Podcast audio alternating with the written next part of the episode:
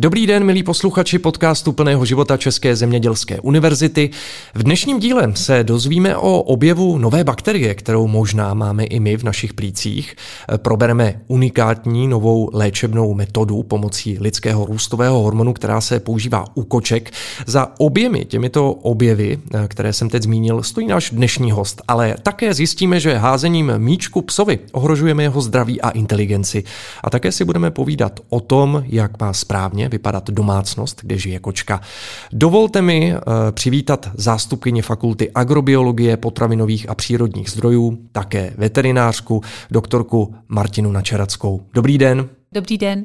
Eh, já začnu prvním vaším, řekněme, světovým unikátem. Vy jste si adoptovala nemocného kocourka, který jako první kočka na světě dostával přímo od vás dětský růstový hormon. Eh, co vás přivedlo k tomuto způsobu léčby? No, ono nás k tomu s kolegyní přivedlo to, že kocour byl extrémně malinký, když přišel do ordinace. Na svých šesti měsících vážil nějakých 700 gramů, ta kočka v tomto věku má mít přes dvě kila takže byl extrémně malý. On byl strašně ošklivý, strašně vypelichaný. Hmm. My jsme mu začali říkat glum. A jak se má kocourek teď? Je vylečený? Teď momentálně je to pětikilový spokojený kocour, který se válí u mě doma na topení. A jak bylo těžké se rozhodnout, myslím teď z hlediska opravdu jako takové morální rozhodnutí, udělat lékařský krok, který před vámi nikdo neudělal. Neexistují na něj žádné výzkumy, žádné doporučení. Bylo to těžké se rozhodnout pro tento způsob léčby? No ono, kdyby jsme to nezvolili, tak by ten kocour uhynul. Takže, takže, takže to rozhodnutí nebylo zase až tak těžké, protože uh, jsme našli ten růstový lidský hormon, uh, který jsme mohli použít, protože u psů se používá jiná léčba, u psů se používají progestageny, uh, které ale u koček nefungují, to už jsme věděli, takže mm-hmm. jsme hledali právě ten růstový hormon, který bychom mu mohli dát. A setkáváte se s podobnými symptomy u koček často? Je to velmi vzácné. Tohle je vlastně můj první případ. Mm-hmm. Co jsem studovala, tak vlastně třetí popsaný na světě vůbec. Aha. Takže... A předpokládám, že v těch dvou předchozích to asi nedopadlo tak dobře jako u vás. Ta jedna uhynula, ta, hmm. o, to, o tom druhém kocourovi tam ztratili prostě stopu asi hmm. v roce. Jasně, toho. rozumím. A e, je to podobné u psů, nebo tam je to vzácné? U psů se to vyskytuje častěji. Tam na to trpí plemena, jako je třeba sádlosův vlčák, československý ovčák nebo německý ovčák. Tam je dokonce popsaný už gen, který to způsobuje. Uhum, uhum. Takže tam už ta léčba je víceméně, nebo pracuje se na ní, nebo je známá? A tam je ta léčba známá právě ty progestageny. Zkoušeli se u nich i růstové hormony, ale tam velmi snadno může dojít k předávkování, což třeba u těch koček ne, protože ty mají trochu jiný metabolismus těch hormonů. A e, bude se ta vaše metoda uh, užívat tedy následně i běžně, nebo je tam potřeba nějakého schvalovacího procesu, aby, aby to mohlo jít do praxe? No ono vzhledem k tomu, že jiná léčba neexistuje, tak uh, tam ani nějaký schvalovací proces není nutný. Hmm, hmm. A když jste vlastně zvažovala to, řekněme teď i třeba dávkování toho, toho léku pro kocourka, tak eh, jak jste postupovala, když k tomu nejsou žádná data? My jsme s kolegyní studovali články samozřejmě na metabolismus hormonů a vůbec jak kočka metabolizuje právě takové podobné látky a, a ta dávka, kterou jsme vypočítali, tak byla desetkrát vyšší než pro člověka, protože ty kočky mají právě mnohem rychlejší metabolismus hormonů. Takže jsme to díky tomu takhle nastavili a tomu kocourovi to fungovalo dobře tak to je perfektní, že jste to takhle na první dobrou, jak se říká, trefili. Když už jsme u těch chorob, tak jak poznám, úplně obecně, že s mým mazlíčkem je něco špatně. Jaké jsou ty první viditelné změny, které by nás měly upozornit na to, že eh, s naším zvířetem se něco děje? Ať už je to pes či kočka. Často to bývá změna rituálů, hlavně u těch koček, protože kočky jsou mistři ve schovávání klinických příznaků. Takže když kočka, která se mazlí, najednou začne zalejzat a nevšímá si toho majitele, tak to je právě prvotní signál, který bychom měli akceptovat a tu kočku vzít k veterináři. A další věc, oni třeba začnou víc pít, víc čůrat, můžou, můžou začít být agresivní nebo naopak velmi plaší. Třeba psy s hypotyreózou nebo to je snížená funkce štítné žlázy, mm. tak často se u nich rozvíjí separační anxieta, což je strach z odloučení. Takže oni pak více trpí, když třeba páníček není doma a podobně, je to tak? Přesně mm-hmm, tak. Mm-hmm. A vy se specializujete na endokrinologické problémy, ať už koček či psů, což je třeba i cukrovka, která trápí i mnoho lidí. Eh, u lidí tam je asi celkem jasné, to je zkrátka naším životním současným stylem plus samozřejmě stravou. Eh, jak je tomu u těch zvířat? Je třeba obezita spouštěčem cukrovky u zvířat, nebo je to způsobeno nekvalitní stravou, že volíme špatné konzervy, kapsičky? U koček obzvlášť je to stejný princip jako u lidí, cukrovka druhého typu, že se k tomu prožerou. Mm-hmm. Takže souvisí to s tím, že ta kočka je obézní a že dostává nevhodné krmení, protože kočky jsou citlivé na obsah cukru v krmivu. A bohužel spousta krmiv, které se prodávají běžně v supermarketech pro kočky, jsou absolutně nevhodné, protože obsahují strašně velké procento cukru. A oni potřebují, aby tam byly aminokyseliny, aby tam byly bílkoviny. Pokud tam mají cukry, tak z toho budou přibírat. Mm. Takže u koček se často rozvíjí cukrovka právě díky obezitě. A kde tedy nakupovat vhodnou potravu nebo jakou volit vhodnou potravu? Já doporučuji klientům koukat se na složení, koukat se, kolik je tam masa. Doporučuji nějakých 70-80%, aby tam bylo. Uh-huh, uh-huh. A pak je to tedy v pořádku, pak i kdyby tam byly nějaké ty cukry, tak by to nemuselo vadit. Tak to nevadí když. tolik, přesně uh-huh, tak. Uh-huh. Jsou, řekněme, na cukrovku nějaká plemena, ať už koček či psů, náchylnější? U koček tam je predispozice u barmských koček. Uh-huh. U psů tam to je beagle, terriéři, retriever, tam těch plemen je mnohem víc a ono ještě u těch psů, tam je to, tam je to také zvláštní, protože tam mají vliv pro, progesteron. A ten progesteron dělá to, že zvyšuje rezistenci na inzulin, takže se stává, že nekastrovaná fena nebo březí fena může mít cukrovku. Aha. A tam se potom doporučuje nejdříve tu cukrovku zvládnout, pak tu fenu vykastrovat a pak je šance, že by třeba nemusela mít inzulin. Uh-huh. A u těch vykastrovaných už tam není to riziko tak vysoké? Není tak vysoké, ale samozřejmě může se u nich cukrovka vyskytnout i tak. Hmm. A setkáváte se v praxi s cukrovkou často? Eh, poměrně často u koček, mm-hmm. u psů až tolik ne, ale já se věnuju hlavně kočičí medicíně, takže těch kočičích pacientů mám mnohem víc. A tam u těch koček tam je ještě jedno úskalí, kdy eh, po podání kortikosteroidů může dojít k rozvoji cukrovky a to i třeba po jedno, jediným podání kortikosteroidů. Takže tam, pokud se nasazují, tak by se to mělo dělat opatrně. Mm, a oni se nasazují v jakých případech u koček? Uh, někdo to používá na cokoliv, což není úplně... to, to asi není univerzální lék? Ne, není, on to není univerzální lék, ale uh, hlavně, když mám diagnózu třeba na alergie nebo na nějaké autoimunitní poruchy. Mm. A jak probíhá ta samotná aplikace inzulínu? Eh, je to klasickou injekční stříkačkou nebo jsou už nějaké specializované přístroje, ať už pro psy či kočky? Oni jsou uh, taková pera, jako hmm. inzulinová pera, tak ta se dají použít, nebo jsou stříkačky, a každopádně je potřeba, aby ten majitel se to dobře naučil, hmm, hmm. Protože, protože tam to, to množství toho inzulínu bývá docela malé, takže je potřeba, aby zvládnul to píchání. A, aby to ne, ne, neskončilo někde na srsti a podobně. Přesně tak. A já mám jednu takovou úsměvnou příhodu uh, z jednoho vzdělávacího semináře hmm. právě o cukrovce, kdy americký doktor učil Američana, jak se píchá ten inzulin na pomeranči, hmm. protože tam je vlastně ta kůra, potom je ta dřeň toho pomeranče, takže je to, je to podobné, jako když se píchá přes kůži. No a ten člověk pak dělal to, že píchal ten inzulin do pomeranče a ten pomeranč nechával sežrat tomu psovi.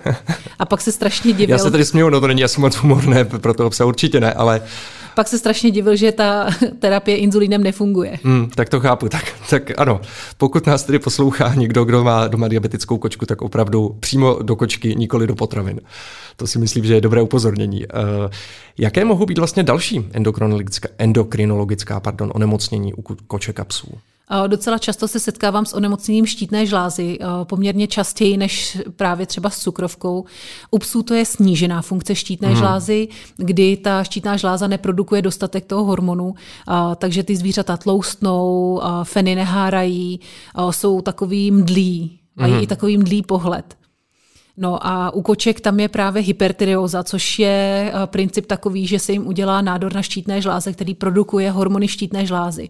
Takže ta kočka vypadá jako z Dachau, ale přitom se chová jako kotě, i když Aha. je stará. Protože, protože ta, ty hormony štítné žlázy jsou takový motor těla. Mhm. Takže ta kočka je nabuzená, může být až agresivní, může víc pít, víc čůrat, a může čůrat mimo záchod, s tím se taky setkávám docela často. Vy jste zmínila, že se tam objeví nádor. Je tedy pak možné nějakým způsobem ho ještě odstranit a léčit tu uh, kočku? Uh, tam, jsou, tam je několik způsobů, jak tu kočku léčit. Jeden je, že se jí podávají látky, které blokují produkci těch hormonů, ale neblokují rozvoj toho nádoru. A ty jsou levnější a pro toho majitele schůdnější jako terapie.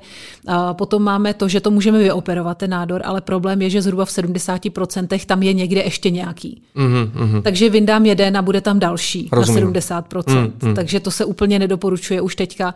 No a pak máme léčbu radioaktivním jódem, kdy ta kočka dostane radioaktivní jód, který se hromadí v té štítné žláze a právě jak je radioaktivní, tak zlikviduje ten nádor. A to je jediná léčba, která skutečně to vyléčí, ale stojí docela dost peněz. Mohu se zeptat, kolik, kdyby případně někdo tohle řešil, jestli se pohybujeme třeba aspoň v desítkách tisíc či stovkách tisíc? Zhruba 25 tisíc to vychází hmm, ta jedna hmm, terapie. Hmm. A co třeba Cushingův syndrom, ten se týká tedy psů, ehm, dá se nějak léčit, setkáváte se s ním? Uh, to je poměrně vzácné. Onemocnění u koček jsem se s tím ještě nesetkala, ale u psů už ano. Uh, tam se používá lék, který se jmenuje Vetoril. Uh, tam ta terapie akorát musí být hodně kontrolovaná. Že třeba každé tři měsíce nebo šest měsíců podle toho, jak ten pes reaguje, musí na kontrolní vyšetření krve. Hmm. Možná ještě jenom, jestli byste popsala, teď mě tak napadlo, že někteří posluchači třeba nebudou znát, co je Cushingův syndrom, tak jenom jak se to projevuje a co je to za onemocnění. Uh, Cushingův syndrom je vlastně zvýšená funkce nadledvinek, které produkují kortikoidy. Takže to tělo má v sobě spoustu kortikoidů, s čím se právě projevují ty klinické příznaky, že ten pes může být vypelichaný nebo ztrácí srst. Ta alopecie neboli ta ztráta té srsti bývá symetrická. Ten pes často trpí na záněty kůže, ta kůže může být jemná, snadno, snadno se trhá, to je hmm. hlavně u koček, ale může to být i u psů. Ten pes víc pije, víc čurá, zvětšuje se mu břicho. Ono hmm. se říká podbely, jako že, že má prostě to, to břicho jak pánvičku. Jasně, rozumím. Eh, vy kromě eh, vlastně působení tady na univerzitě, tak se stále ještě věnujete, a je to jasné i z předchozích odpovědí, i veterinární praxi. Eh, vy provozujete a založila jste první cat-friendly kliniku u nás čem je ten rozdíl oproti dalším klinikám? V čem je první v Česku? Ono jde o to, že to je eh, projekt eh, ISFM, neboli International Society for Feline Medicine. Je to asociace, kterou založili chovatele koček před asi 60 lety už. A uh, založili ji proto, že chtěli, aby se, o jej, aby se o jejich kočky veterináři lépe starali. Teď už momentálně tu asociaci vedou veterináři a zajišťuje vzdělávání veterinářů a zároveň projekt Cat Friendly, což je klinika přátelská ke kočkám a ten certifikát znamená, že my máme určité vybavení, oni mají odstupňovaný, mají bronz, silver a gold. Jediný, proč nemáme gold, bohužel, tak je to, že nemáme 24-hodinovou službu na tak chápu, že to je asi náročné personálně zajistit. Tomu to rozumím. je náročné personálně zajistit, ale jinak se snažíme splnit všechno pro ten zlatý standard. Mm-hmm. A je to velikost hospitalizačních klecí, vybavení, nároky na vzdělávání personálu, zacházení s těmi kočkami v té ordinaci. Ono je to o tom cat-friendly přístupu, mm-hmm. že my tu kočku nesmíme chytit za flígra, vytáhnout ji z přepravky, ale musíme ji nechat z té přepravky vyjít nebo tu přepravku rozebrat, tu kočku přikrýt, pokud to potřebuje, musíme mít dostatek ručníků, Odběr krve by měl být z krku a ne z tlapek, pokud je to jenom trochu možné. Vlastně snažíme se s ní manipulovat tak, aby to co nejméně bolelo. Oni jsou studie, které říkají právě, že odběr krve od stlapek bolí mnohem víc než z toho krku. Aha. Takže, takže proto tak se doporučuje. U nás lidí by to bylo asi opačně, ale rozumím samozřejmě, že u koček to může být jinak protože tam ta ceva je i mnohem větší, takže když hmm. se bere větší objem krve, tak je to taky rychlovka, že je to na, za chviličku hotové. Ono, majitelé u nás to ještě moc nevědí, takže se toho docela bojí, ale když vidí potom, jak rychle uh, tu krev naberem, tak mi říkají, ty předtím to jí trvalo 20 hmm. minut hmm. a vyždímali půl mililitru sotva. No a my potřebujeme 3 ml, píchnem kočku a máme, máme nabráno. Eh, pokud teď někoho zaujalo, a věřím, že určitě všechny majitele koček zaujal tento přístup, který je opravdu jakoby hodně příznivý vůči, vůči eh, kočičím mazlíčkům. Eh, je možné i opravdu, aby kdokoliv z veřejnosti navštívil vaši kliniku? Je to možné. Je to možné. A jenom se tedy zeptám ještě, jestli třeba prozradíte webovou adresu, kde by mohli najít více informací. A webová stránka je www.naceradska .cz, moje příjmení .cz. Výborně, děkuji. A pomáháte jenom kočkám domácím, nebo i větší kočkovité šelmy mohou třeba zavítat k vám na kliniku? Na, na větší kočkovité šelmy si zatím netroufám. dobře, dobře. A vy jste to už trošku zmínila. Věnujete se eh, na své klinice tedy kromě praxe i výzkumu a vzdělávání? Jaké tam třeba probíhají projekty? Ono to je tak, že na klinice léčím zvířata, jak nejlíp umím a z toho vznikají myšlenky na další projekty. Takže takhle, takhle jsme náhodou objevili tu novou bakterii nebo uh, začali jsme léčit kočky chytrou houbou a ono to pak pokračuje do toho výzkumu, mm-hmm. že se to mhm. prolíná. Vy jste zmínila bakterii, které se dostaneme, ale léčba kočky houbou to mě zaujalo. Jestli to můžete blíže nějak specifikovat? Uh, ono plíseň u koček uh, způsobuje plíseň, která se jmenuje Microsporum canis nejčastěji. No a já jsem v rámci in vitro studií, které jsem dělala ještě u sebe na klinice, eh, zjistila, že tady tuhle tu plíseň žere takzvaná chytrá houba neboli Pitium oligandrum. Mm-hmm. A on, to, to Pitium je parazit plísní, takže je to hodná houba, která žere ty zlé houby. A ta se tedy dostane do těla kočky, kde, kde pak eh, způsobí tu nápravu té Ona situace. se aplikuje na tělo, protože Aha. to mikrosporum canis dělá problémy s kůží. Zrovna, hmm. zrovna dneska jsme měli případ kocourka, který právě měl plíseň na uších, na zádech, na nose. A měl to i jeho majitel, protože ty plísně bývají přenosné. Takže, I na lidi? Tak, I na lidi. Hmm. A dost často jsou to právě zoonózy přenosné na lidi. A ten kocourek dostal léčbu chytrou houbou. Tak to je výborné, tak to je vlastně možná takový, a s, touto, s tímto nápadem jste přišla opravdu také první vy? Ono to je tak, že ty přípravky se používají, jsou registrované pro lidi a zvířata jako kosmetika. Mm-hmm. No a je tam návod na použití, který ale není správný. Já jsem v rámci svého, protože moje dizertační práce byla o chytré houbě. Mm-hmm. A v rámci té dizertační práce jsem uvedla protokol, který právě pomáhá a který funguje. Takže v podstatě ten přípravek, který už existoval, tak vy jste zjistila, že má když se správně aplikuje samozřejmě, takže má ještě jiný účinek, než ten, který byl původně jenom pouze kosmetický. V podstatě je to lék, chápu to správně. Ano. Výborně, tak to, to je opravdu fascinující. Tak to je možná třetí váš světový unikát, který, který máte. K tomu druhému, který jsem na začátku tak trochu nastínil, a vy jste zmínila onu bakterii, tak k tomu se určitě dostaneme. Já bych ještě zůstal u toho výzkumu. Eh, jak probíhá, nebo jaký výzkum probíhá tady na České zemědělské univerzitě, konkrétně u vás eh, na fakultě? tak tady na České zemědělské univerzitě jsme právě ověřovali ten můj protokol na léčení chytrou houbou v jednom útulku na Moravě. A podařilo se nám prokázat, že ta chytrá houba má dokonce lepší účinky než klasický zlatý standard léčba. Mm-hmm. Takže publikovali jsme to v Q1 časopise, takže z toho mám radost že tak, nám to vyšlo. Tak to je výborné. A e, probíhá tady na ČZU i, řekněme, nějaká praxe třeba, že by i vy jste tady působila jako veterinářka a studenti chodili za vámi sem do ambulance vaší? Teďka nově e, je otevřena takzvaná veterinární výuková ambulance, mm-hmm. která je pod katedrou veterinárních disciplín, kde působím já až další dva lékaři. Vyučujeme studenty v rámci programu VETEP. Uhum, uhum. Takže i vlastně eh, tady studenti přijdou do kontaktu s tou praxí. Ano. Tak to je, to je úplně ideální kombinace. Já už jsem zmínila, teď se dostaneme k tomu druhému světovému unikátu, nevěděl jsem, že máte ještě ten třetí, ale eh, to byla, v podstatě vám se povedlo objevit bakterii, která se vyskytuje u koček. Jak se vám to podařilo? Bylo to, byl to záměr najít tuto bakterii? Šli jste po něčem, co tam bylo, že se vám nezdálo? A nebo to bylo dílo náhody? Ono to bylo dílo náhody. V podstatě eh, já, když mám nějakou kočku, která má nějaký zdravotní problém, tak se snažím přijít na to, co jí trápí. No a eh, docela často mi chodí do ordinace kašlající kočky. Hmm. A u těch, eh, když na, na stěrech běžně z horních cest dýchacích nic nenajdeme, tak jim děláme takzvanou bronchoalveolární laváž, což je výplašek z plic, který potom posíláme na analýzu do laboratoře. No a jedna z těch laboratoří, kam posílám, tak eh, dělá takzvanou pandetekci na bakterie, což je Sangerovo sekvenování, kdy mi najdou bakterii, která tam převažuje. Mm-hmm. A ve dvou vzorcích se nám podařilo najít, že tam převažovala bakterie, která se jmenovalo, jmenovala Philobacterium.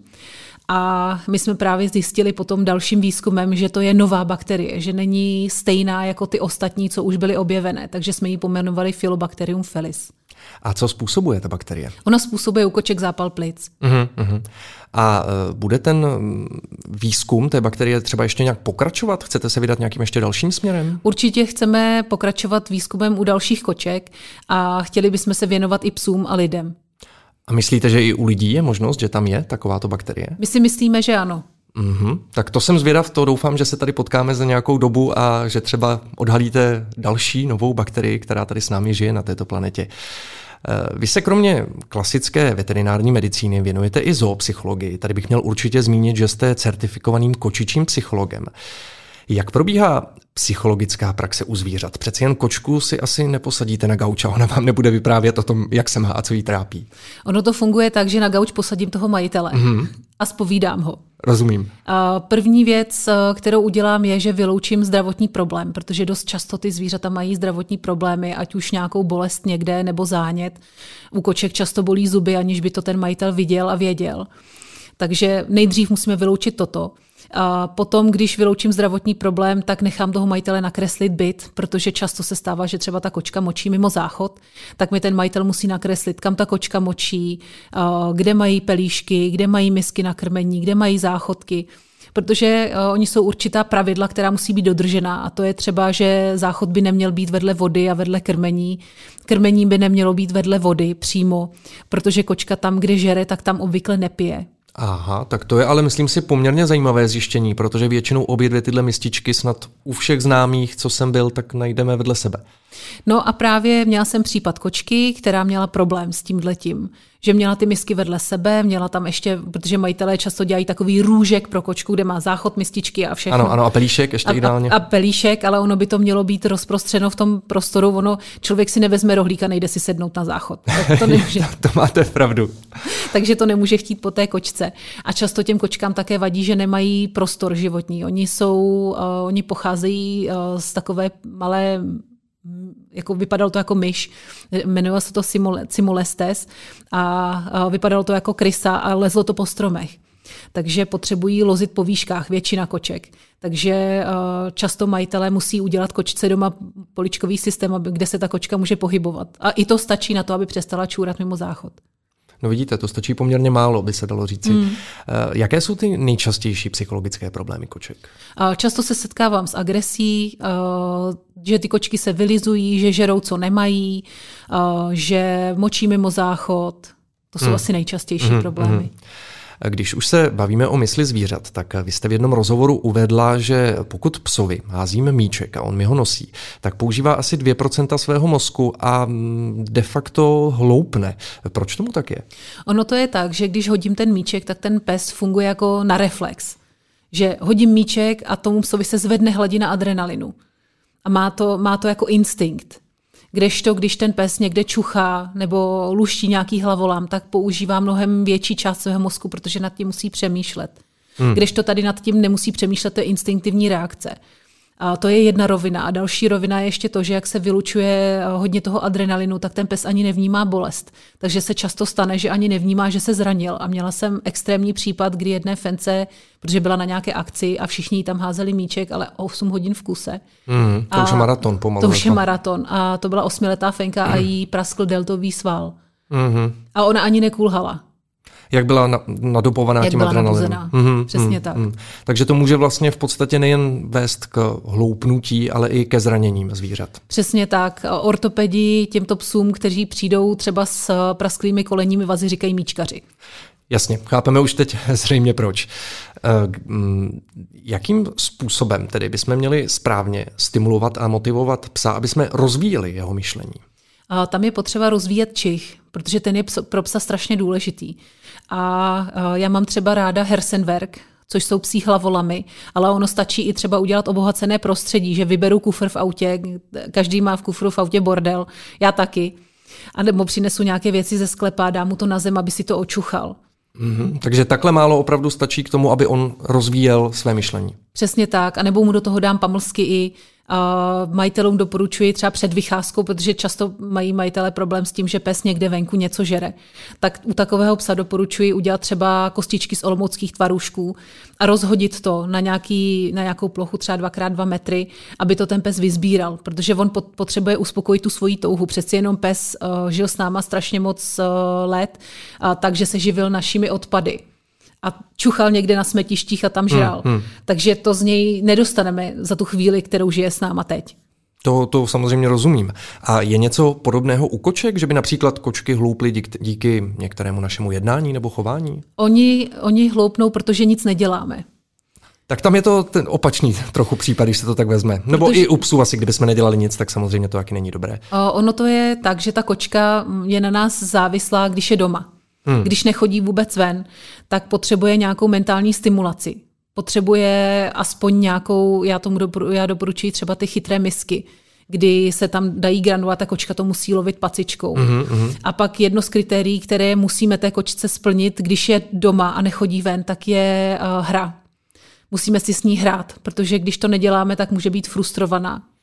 Mm-hmm. A stačí tedy ty klasické hry, že ji třeba taháme na provázku, nějakou Na provázku, myšičku, peříčko, nebo... mm, mm, mm. prostě něco, nebo házet míček. Jo, rozumím.